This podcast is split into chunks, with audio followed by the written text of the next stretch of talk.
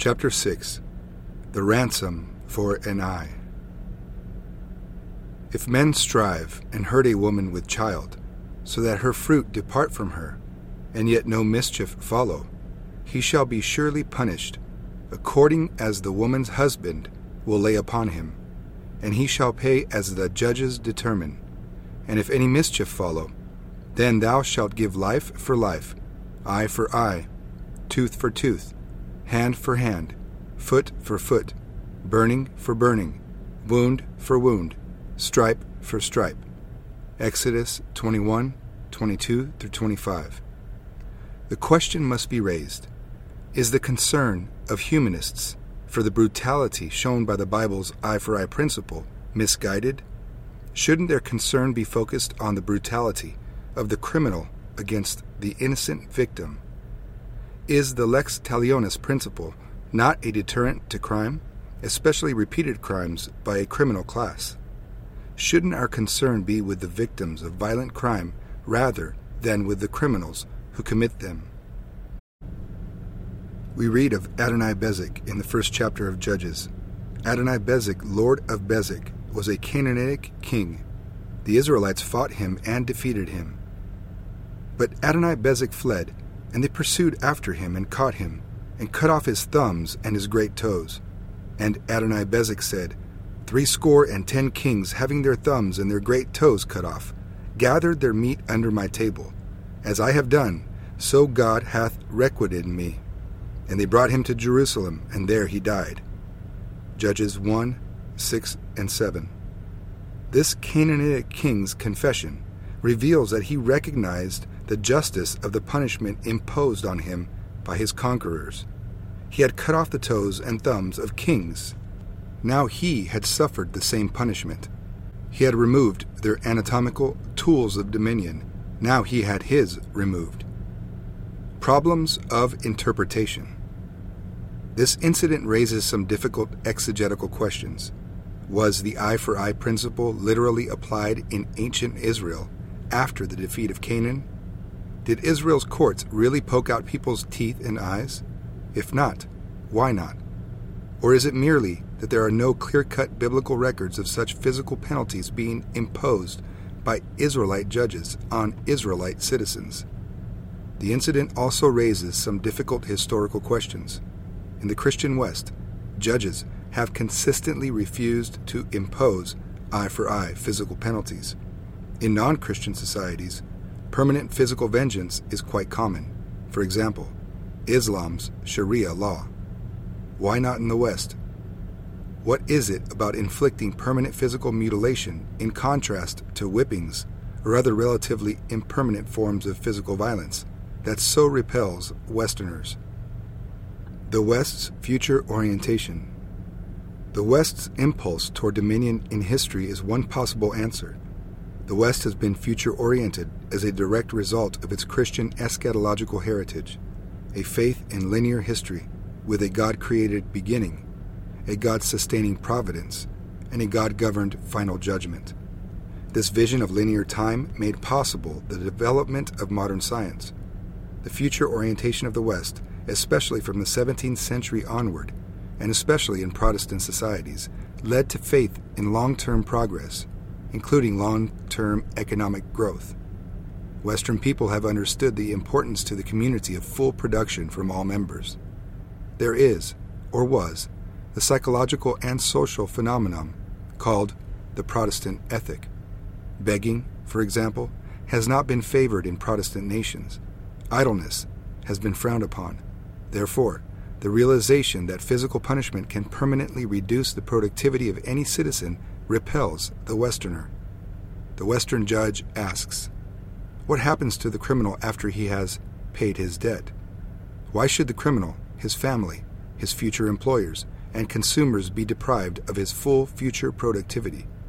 Why should any man be hampered in working out his own salvation with fear and trembling? Philippians two twelve.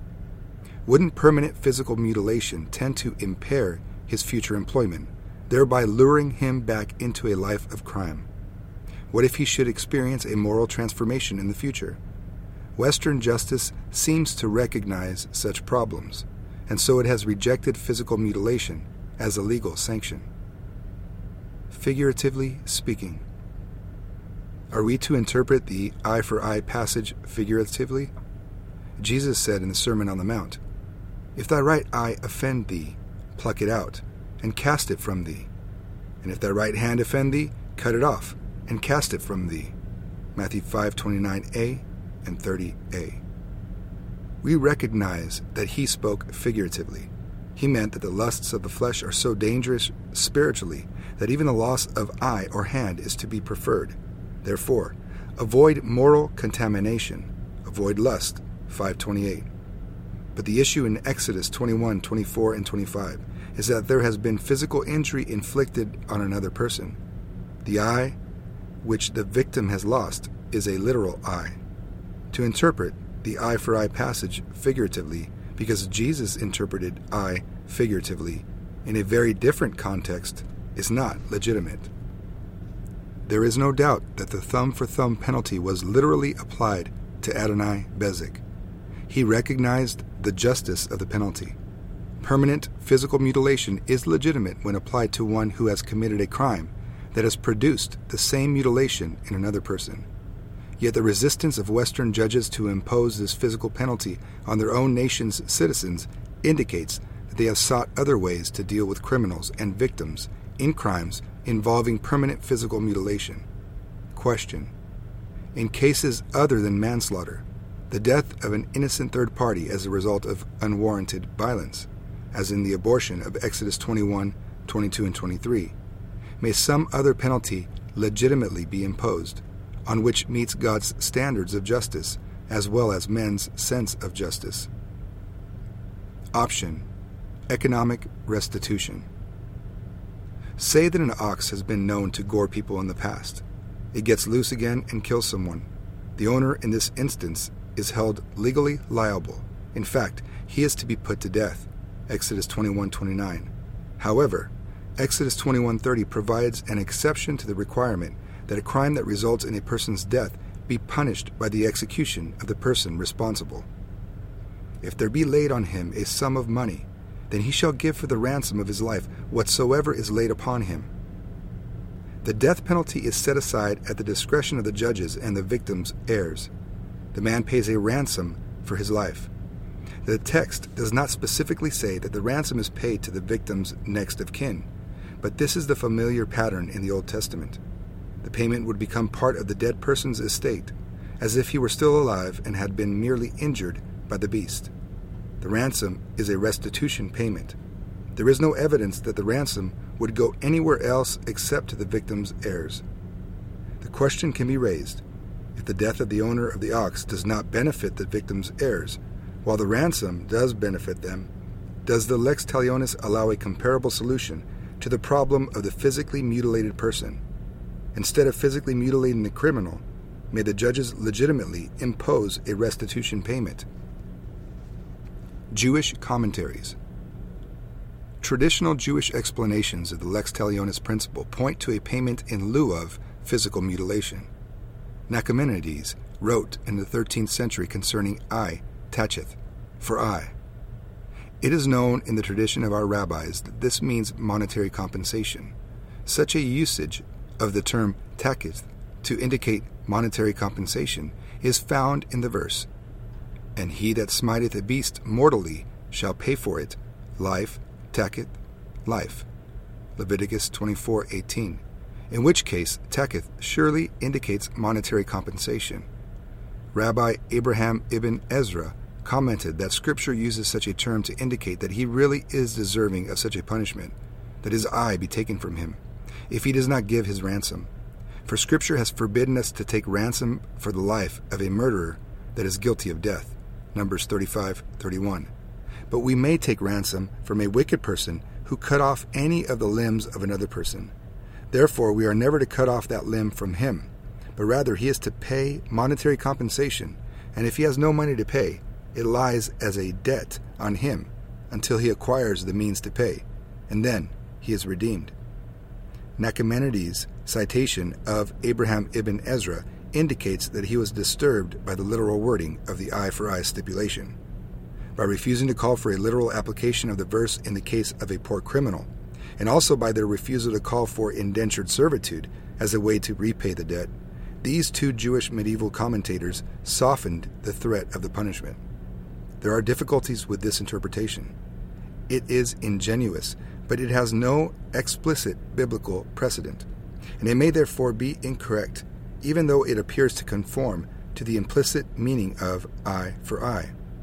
It involves speculation that relies heavily on the precedent of economic restitution in the case of the ox that gores someone to death, Exodus twenty-one thirty, a separate case law that may not apply to the lex talionis law of Exodus twenty-one twenty-four and twenty-five. But this view became common in the interpretation of Jewish law. Rabbi Samson Raphael Hirsch commented on Exodus twenty-one twenty-five in the early nineteenth century.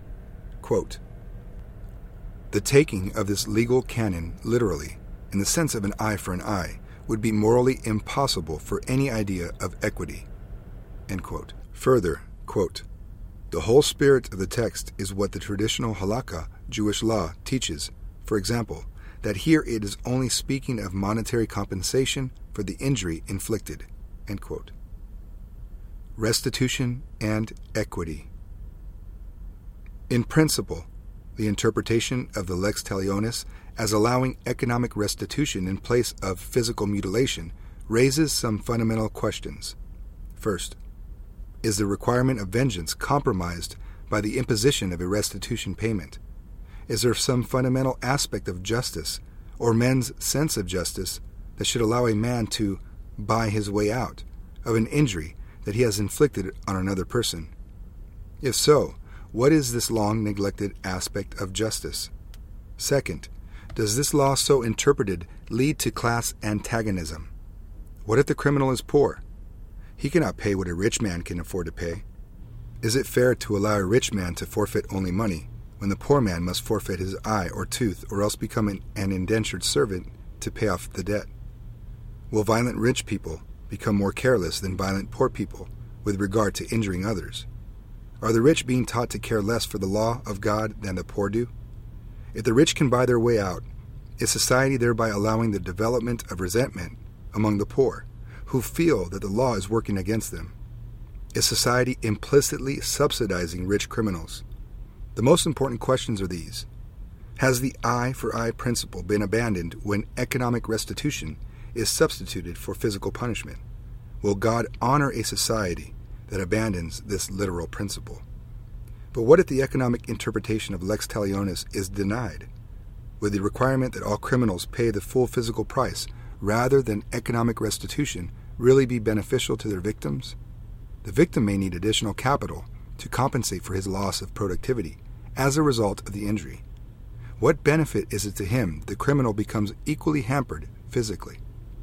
Furthermore, there are important social consequences of denying the economic interpretation. What benefit is it to society that two people now will suffer for, from some physical impairment rather than only one? Is the Dominion Covenant better fulfilled when two men lose an eye or an arm rather than only one man? After he makes economic restitution to the victim, the criminal can work hard and perhaps regain his lost wealth, but he can never regain a lost eye. Society may benefit more in the long run because of the productivity that the convicted man retains. If he repents and becomes a law-abiding member of the community, his greater productivity increases the wealth of all those consumers whom he will serve as a producer. These questions deserve biblical answers. We can begin to discover answers by examining in detail how the substitution of economic restitution for physical mutilation might work. Establishing a fair payment. Let us begin with the case of a victim who has lost his eye. A partially blinded person could insist on a particular restitution payment from the convicted criminal. He could say to the judges, quote, "Tell that man that he can keep his eye, but only if he pays me one hundred ounces of gold." End quote. The judges would then present this option to the criminal: your gold or your eye. If the criminal values his body more highly than he values the economic restitution demanded by the victim, he can pay the money. This is the principle of victims' rights in action. On the other hand, if he values the payment higher, or if he simply cannot afford to pay, then he can forfeit his eye. This is the principle of maximum specified sanctions in action. The criminal could also make payment by selling himself into indentured servitude, with the buyer paying the victim. But perhaps the convicted man would prefer to lose the use of part of his body rather than becoming a bondservant. He could reject the demand of the victim for economic restitution and insist instead on his legal right under biblical law to suffer the same physical mutilation that he had imposed on the victim. The right to punishment. Each of the parties in this judicial dispute has biblically specified legal rights. The victim has the right to insist on the biblically specified maximum physical sanction, eye for eye. He also has the right to offer the criminal an alternative, one which appears to be less severe than the biblically specified physical sanction. If the alternative offered to the criminal is not regarded by him as less severe, then he has the legal right to insist on the imposition of the biblically specified maximum sanction. He therefore possesses the right to be punished by the specified biblical sanction. His punishment is limited by the extent of the injury which he imposed on his victim. The punishment fits the crime. It is basic to the preservation of liberty that the state not be allowed to deny to either the victim or the criminal his right of punishment. While this principle of the right to punishment is at least vaguely understood by most people with respect to the victim, it is not well understood with respect to the criminal. The right to be punished is a crucial legal right, one which Paul insisted on at his trial. For if I be an offender, or have committed anything worthy of death, I refuse not to die. But if there be none of these things whereof these accuse me, no man may deliver me unto them. I appeal unto Caesar. Acts twenty-five eleven. If the state can autonomously substitute other criteria for deserved punishment, such as personal or social rehabilitation, then society loses its rights to be governed by predictable laws with predictable judicial sanctions. The messianic state then replaces the judicially limited state. Neither the victim nor the criminal can be assured of receiving justice, for justice is defined by the state rather than by God in the Bible. If punishment is not seen as deserved by the criminal, and therefore his fundamental right, then he is delivered into the merciful hands of elitist captors who are not bound by written law or social custom. No one has described this threat more eloquently than C S Lewis. Quote, "To be taken without consent from my home and friends, to lose my liberty, to undergo all those assaults on my personality which modern psychotherapy knows how to deliver, to be remade after some pattern of normality hatched in a Viennese laboratory, to which I never professed allegiance, to know that this process will never end until either my captors have succeeded or I grown wise enough to cheat them with apparent success. Who cares whether this is called punishment or not? That it includes most of the elements of for which any punishment is feared, shame, exile, bondage, and years eaten by the locust, is obvious. Only enormous ill desert could justify it, but ill desert is the very conception which the humanitarian theory has thrown overboard." End quote. The state represents God in history in his capacity as cosmic judge, Romans thirteen, one through seven. When a civil government's leaders say that the state represents any other agent or principle, the state has begun its march toward either tyranny or impotence.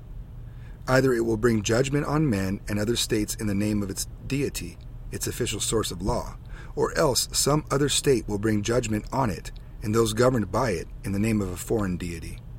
Only a rare nation like Switzerland can defend its borders for centuries, and then only by renouncing all thought of conquest in the name of defense and international neutrality.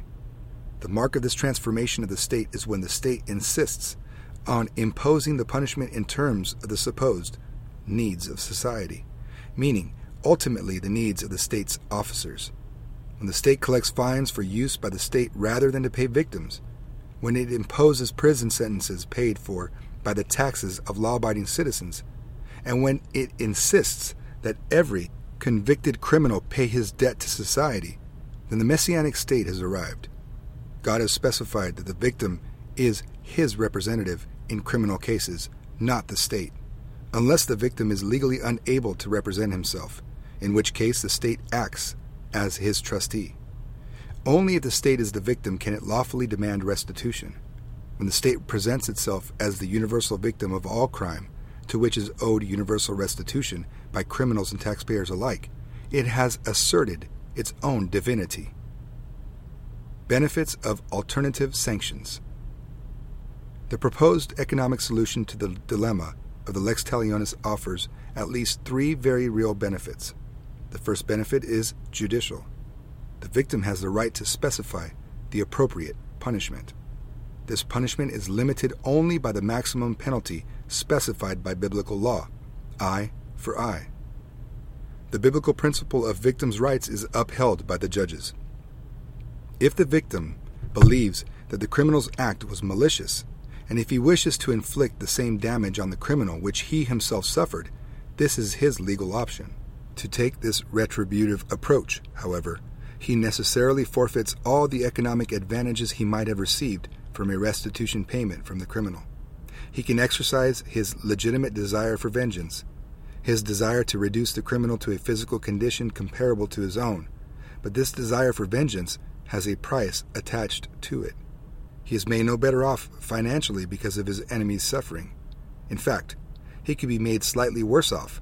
He, as a member of the economic community, loses his portion of the other man's lost future productivity, assuming the man cannot overcome the effects of his lost eye or limb. Vengeance in the Bible's judicial system has a price tag attached to it. This inevitably reduces the quantity of physical vengeance insisted on by victims, for biblical civil justice recognizes the judicial legitimacy of a fundamental economic law. Quote, "The higher the price of any economic good, the less the quantity demanded." End quote. The second benefit of this interpretation of lex talionis is also ju- judicial. The criminal who is about to lose his eye or tooth is permitted to make a counteroffer. He has the right to be punished to the limit of the written law, but he also can suggest a less onerous punishment, less onerous for him, but possibly more beneficial to his victim. He can legally offer money or services in exchange for the continued preservation of his unmutilated body. The system puts him in the position of being able to pay in order to retain his limbs. He places a price tag on his body. This price tag makes it costly for the victim to pursue an emotion which, had there been no crime, would be called envious, the desire to tear another person down, irrespective of the direct benefits to the person who is envious. But because there has been a crime, envy is legitimate in this case. It must be understood that getting even with a convicted criminal is a legitimate goal for the victim of a crime. God eventually gets even with Satan and his followers who have sinned against him. He pulls them down from their positions of power and influence. This process of pulling Satan down began with Jesus' ministry, an event which was manifested by the power of his disciples. And the seventy returned again with joy, saying, "Lord, even the devils are subject unto us through thy name."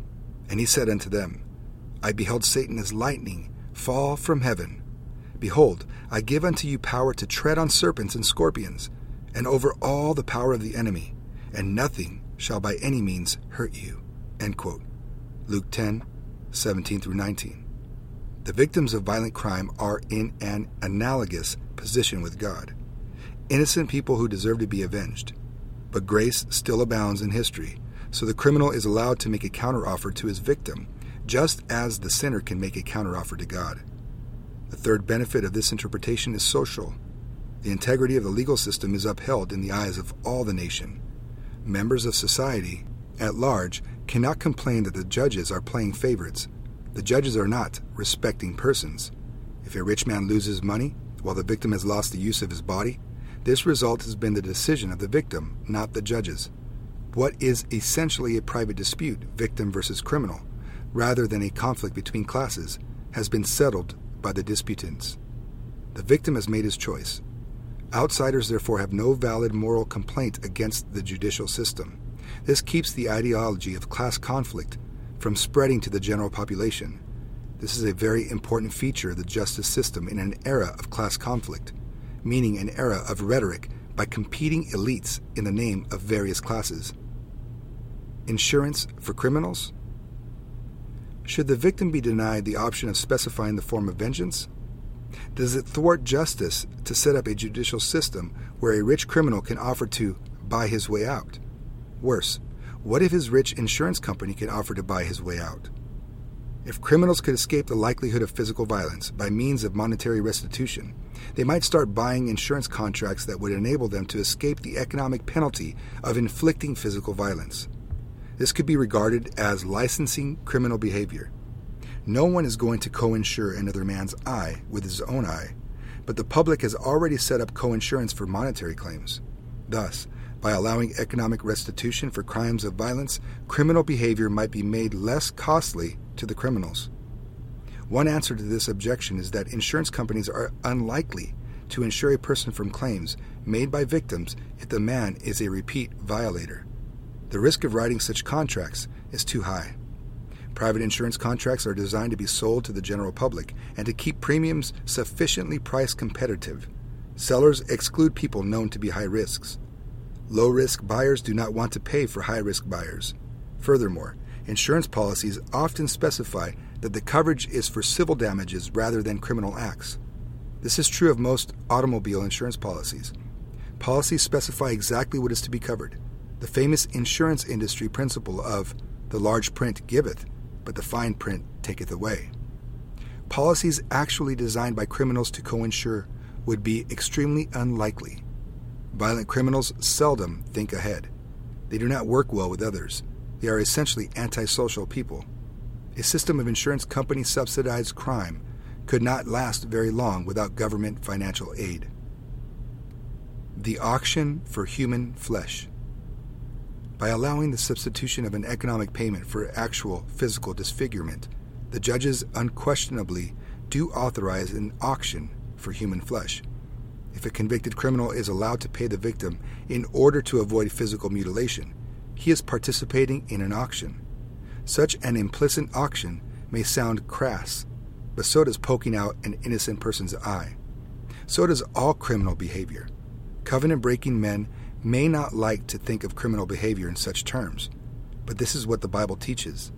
Sin is the evil, not economic restitution. We begin our economic analysis of this auction process with a consideration of the victim. Let us assume that he has lost his eye. He tells the judges that he wants to see the other man's eye poked out, just as his was. He offers the criminal no choice between mutilation and restitution. Because the victim initially offers no alternative sanction, the criminal is then allowed to make a single counteroffer if he wants to. Assume that he makes this counteroffer: one hundred ounces of gold instead of losing his eye. Perhaps he is a skilled craftsman who needs both eyes. Perhaps he fears disfigurement. In any case, he places a high premium on his eye. He bids one hundred ounces of gold to retain it. Once the victim receives an offer from the criminal, he may change his mind about his commitment to seeing the criminal disfigured. Perhaps he did not suspect that he could get this much money from the criminal. Perhaps his wife has seen the wisdom of taking the money. He may conclude that he would much prefer one hundred ounces of gold to the joy he would receive in seeing, with his remaining eye, his enemy brought low. After all, seeing his enemy part with one hundred ounces of gold is also seeing him brought low, and the event brings other benefits, such as all the pleasures or security the one hundred ounces of gold can buy. So he accepts the counteroffer. The criminal keeps his eye. In this case, the criminal is the high money bidder. The victim values the gold more than he values the criminal's eye. The criminal places more value on his eye than the gold. Each man gets what he most prefers. The criminal has bought the right to determine what happens to his own body. He has bought the right to avoid mutilation. Consider the victim's other possible choice. He is still outraged at what has befallen him. He wants the criminal to share the same physical limitation. He is unwilling to accept the financial counteroffer. Now, economically speaking, the criminal had just placed one hundred ounces of gold into the victim's lap. He had been willing to pay. The victim is not impressed, or not sufficiently impressed. He figuratively hands the one hundred ounces of gold back to the criminal. Keep your filthy money, you butcher. Keep your only remaining eye on your money.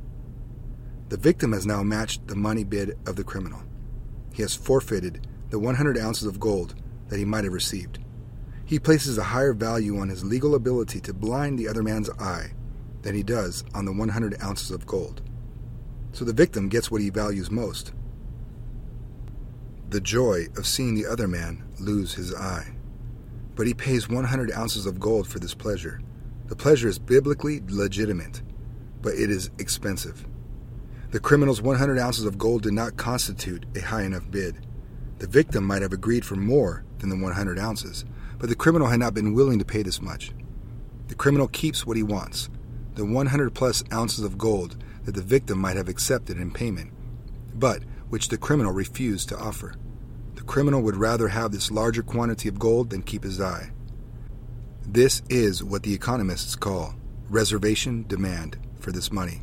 The criminal pays with his eye for his continued possession of the money. None of this suggests that the criminal can buy justice. Justice is what the court provides when it tries the case and imposes the victim's preferred sanction up to the limit of the law. The criminal is buying a specific sanction that he prefers by offering the victim an alternative which the criminal hopes the victim will prefer. It is an auction for flesh, not an auction for justice. The private slave market.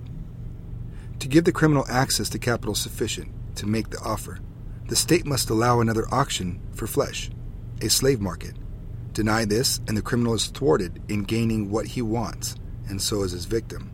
The most valuable asset a criminal may possess is his own ability to work. If he is denied the legal right to capitalize this asset, he may not be able to offer a sufficiently high bid to the victim to avoid mutilation. The modern democratic theorist professes horror at such a thought. Why? Because the modern state's disciples want the state to have a monopoly on the slave market. The state imposes prison as the alternative to both restitution and slavery, an alternative which benefits neither the victim nor the potentially productive criminal. At this point, we return once again to the basic theme of the book of Exodus, the choice between slavery to man and service to God. It is therefore the question of representation. Who is represented by the state, God or autonomous man? When autonomous man is represented by the state, then tyranny or impotence is the result. Autonomous man seeks to enslave others, for he seeks to imitate God, just as Satan imitates God. The state becomes the primary agency of this enslavement process. It should not be surprising to learn that the call for the abolition of chattel slavery in the United States began in the eighteen twenties in the Northeast, where the new state prison systems were also being implemented. Slavery may seem brutal. The lex talionis also may seem brutal. Judicially unregulated violence is more brutal. Injustice in the face of crime is more brutal yet. The high penalty imposed on the convicted criminal is intended to impress the criminal, potential criminals, and all ethical rebels of the majesty of God's law, and the high price God will impose eternally on those who break it. This no doubt repels the sense of justice of covenant breakers, but God is not concerned about the ethical sensibilities of covenant breakers. He is concerned primarily about His own majesty, which is reflected in His law, including the penalties imposed on those who transgress its provisions. Technological progress and restitution. With the advent of modern technology, it might be possible for the victim to secure a replacement eye. He might demand an operation, with the criminal's eye being transplanted as a replacement, or an exchange might be set up. The criminal's eye goes to an eye bank in exchange for an eye that might be more compatible biologically with the victim's eye. Alternatively, the judges could allow the criminal to pay for an operation for the victim and give the victim an additional payment equal to the value of the operation. The criminal would lose the money, but the victim would see again. This sort of economic resolution to the problem of eye for eye standard is ideal. The victim gains what he had lost, and the criminal pays for it, plus restitution for the victim's pain, fear, and trouble. The technological advances brought by Western and initially Christian civilization make possible the best solution for both parties, namely, the restoration of the injured man's sight, but at the expense of the criminal. The technological progress that would be brought by a thoroughly Christian civilization would make possible a better set of options for both victim and criminal. The more faithful society's commitment to enforcing God's law, the more rapid the technological progress is going to be. Limiting one's original demands. The threat of actual physical mutilation for the convicted violent criminal will always be present in a biblical legal order. The victim has lost his eye or tooth. The criminal deserves to lose his. But few criminals would sacrifice an eye if they can make restitution in some other way. They might sacrifice a tooth, but not an eye. The victim can legitimately demand the removal of the other man's eye. There's not much doubt that he would prefer a large cash settlement to help him recover his lost productivity and forfeited economic opportunities. He might even be able to get a new eye through surgery. The rich man is allowed to buy his way out, but only at the discretion and direct economic benefit of the victim. On the other hand, the victim can demand his pound of flesh, but only by forfeiting the money that he might have been paid. What if the victim is really vindictive? What if he demands one thousand ounces of gold for the other person's tooth? In all likelihood, the criminal would prefer to forfeit the tooth. Under this kind of judicial system, the victim must estimate carefully, in advance, just what the convicted person might be willing and able to pay. There must be no fallback position after the victim submits his pair of demands to the judges, physical mutilation, or a specified financial restitution payment. Under a biblical system of economic substitution, the victim would be required by the court to specify the minimum amount of money he would be willing to accept in exchange for not having mutilation imposed on the criminal. The victim would not be allowed to present a false estimate about how much restitution he would be willing to accept. This would be false witness or perjury. He could not come back a second time after the criminal had refused to pay the thousand ounces of gold and say, "All right, I'll accept five hundred ounces of gold instead of his tooth."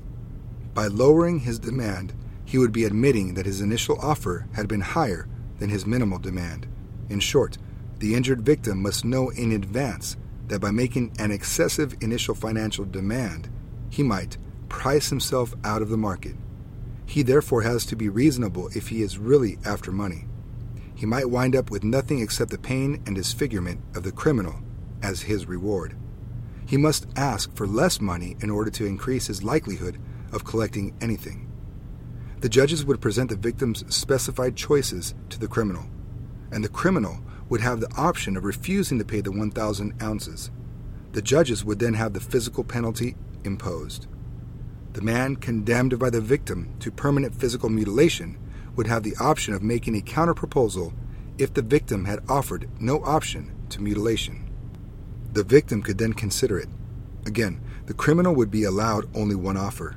If the victim still says no, and the criminal then makes a higher offer, he can be presumed to have given false witness when he made the first offer. By limiting the victim to presenting the criminal with only one set of options, and by giving the criminal the opportunity make, to make a single counteroffer only when no alternative option has been offered by the victim, the judges can obtain honest offers from the beginning. The court would allow only one form of second chance bids. If the criminal is unwilling to pay the victim the money payment demanded, but he is willing to pay in some other way than money, he would have the opportunity to present the alternative or group of alternatives for the victim to choose from. But if the victim turns this counteroffer down, the criminal will then have to undergo mutilation. He is governed by the equivalent rule that governs the victim, honest bidding. He offers his highest price or best bid. If it is rejected, he must suffer the physical consequences. The authority of the judges. The integrity of society's covenantal civil judges is fundamental to the preservation of social order. The Bible warns rulers and judges to render honest judgment. They are forbidden to take bribes, although it is not forbidden for righteous people to offer bribes to corrupt judges. Judges are to render honest judgment because the Bible requires it and because God requires it, not because it is made personally profitable for them to do so. When citizens distrust the judicial system, a fundamental weakness exists in the society. Bribes are a sign of such weakness and distrust. The judges establish the initial penalty payment in the case of a notorious ox that has killed a person. Exodus twenty-one thirty. What about in the case of the crime of mutilation? Shouldn't the judges set the penalty? In the case of a non-injurious, accidental, premature birth caused by another man's violent behavior, the husband establishes the penalty, and the judges then impose it. If men strive and hurt a woman with child, so that her fruit depart from her, and yet no mischief follow, he shall be surely punished according as the woman's husband will lay upon him, and he shall pay as the judges determine. Exodus twenty-one twenty-two. This implies that the judges can overrule the husband if the penalty is thought by them to be excessive. The authority of the judges is supreme in this case.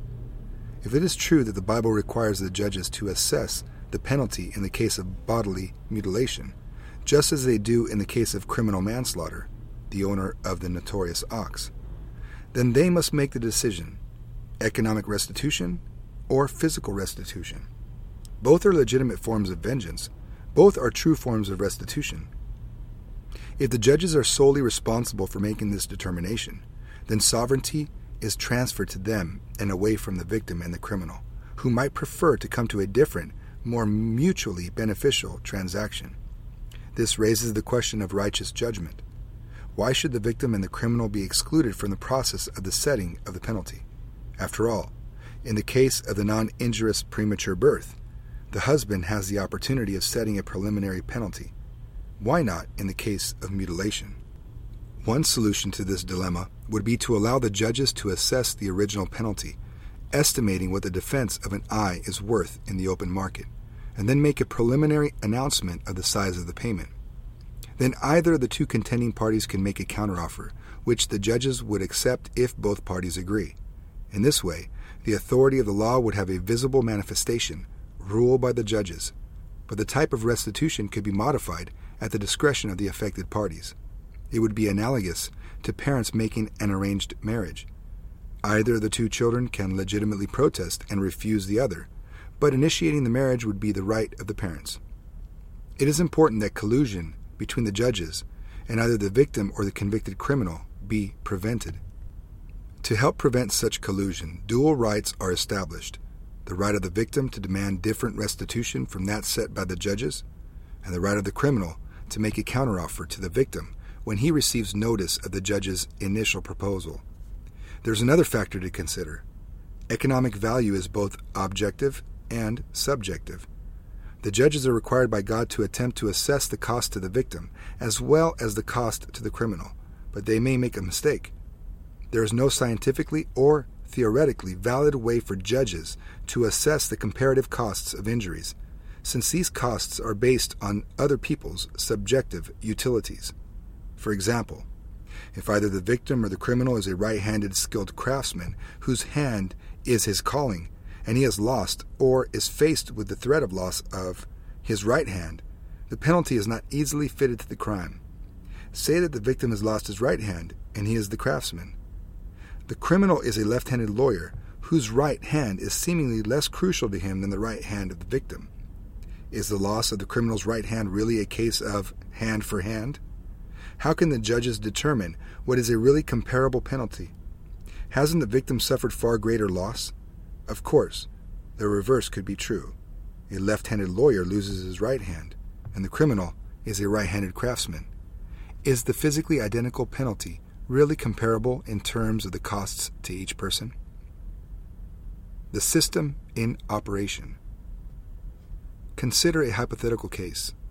A criminal is convicted for having mutilated another man's hand. Let us consider three possible outcomes. First, the judges determine that the criminal should lose his hand. Why would they impose this penalty? Because the criminal is a known brawler.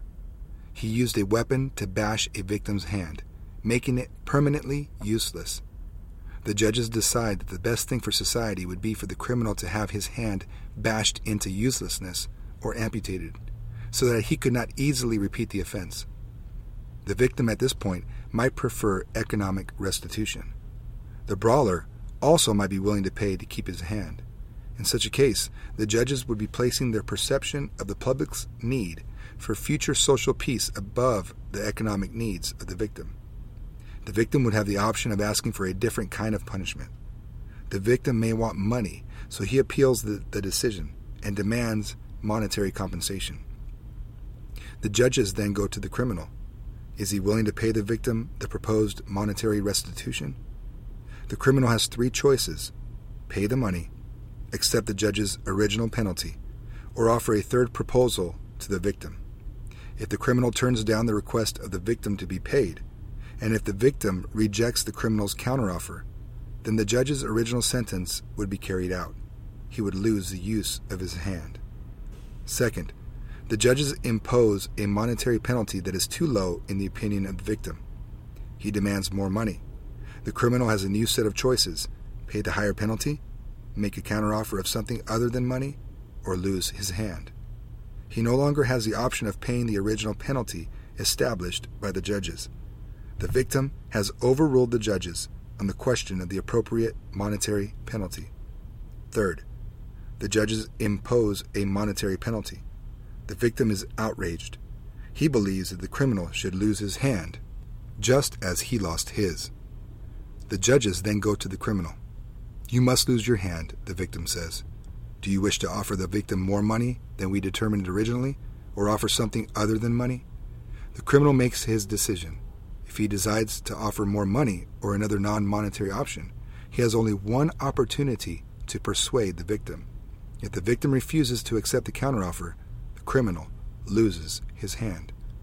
By allowing the victim to demand different compensation, money, or service rather than physical mutilation, or more money than the judges have imposed, or physical mutilation rather than money, the proposed restitution process allows subjective value to assert itself. The victim determines whether or not the judges have really offered him what his loss is worth to him personally. If he thinks he is being cheated, he can demand that his enemy pay more or suffer the same physical loss. The criminal also has the right to substitute the loss of, of an appendage. If the judges determine that he should lose the appendage, rather than pay what he believes is an excessive economic demand by the victim, if the demand is higher than the judges originally set. The Bible does not anywhere indicate that the criminal has any legal, formal ability to overturn the final decision of the highest civil court of appeal. If the judges impose a particular penalty, mutilation, for example, and the victim is satisfied, then the criminal has no formal right of appeal. He cannot override the decision of the judges, but in fact he really does have the indirect ability to appeal, and appeal through the victim. He or his representatives can approach the victim with a counterproposal. "Look, I would be willing to pay one hundred ounces of gold if you would appeal the decision of the judges to have me mutilated. If this is satisfactory to the victim, he then appeals the decision, and the criminal agrees to the new terms of restitution.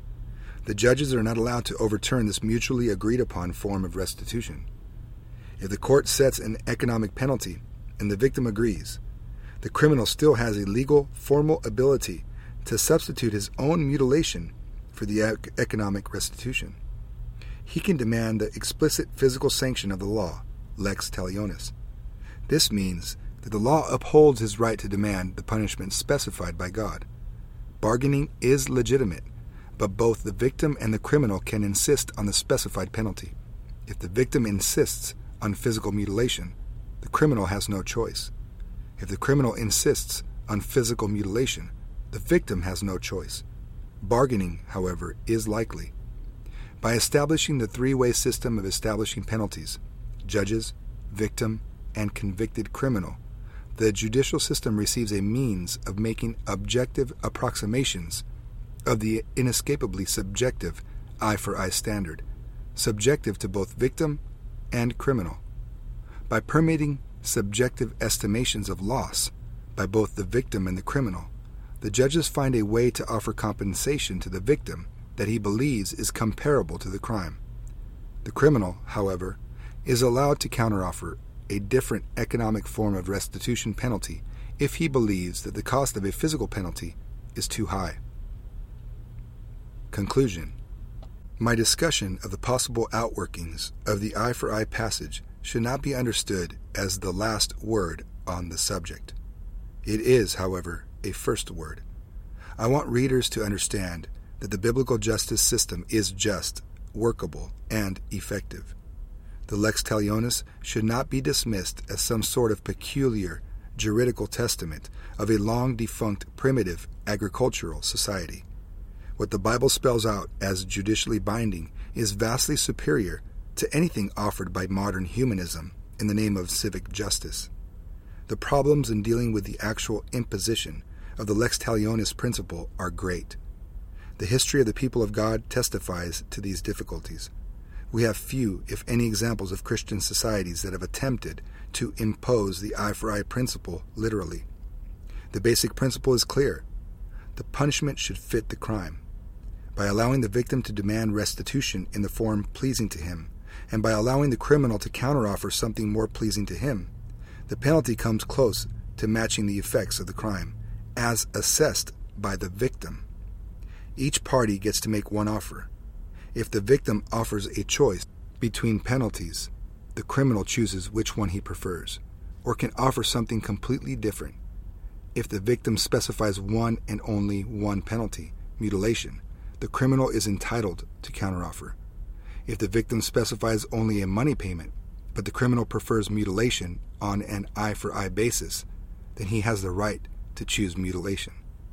The judges can establish the original restitution payment, whether physical or economic, but the two affected parties should have the final determination.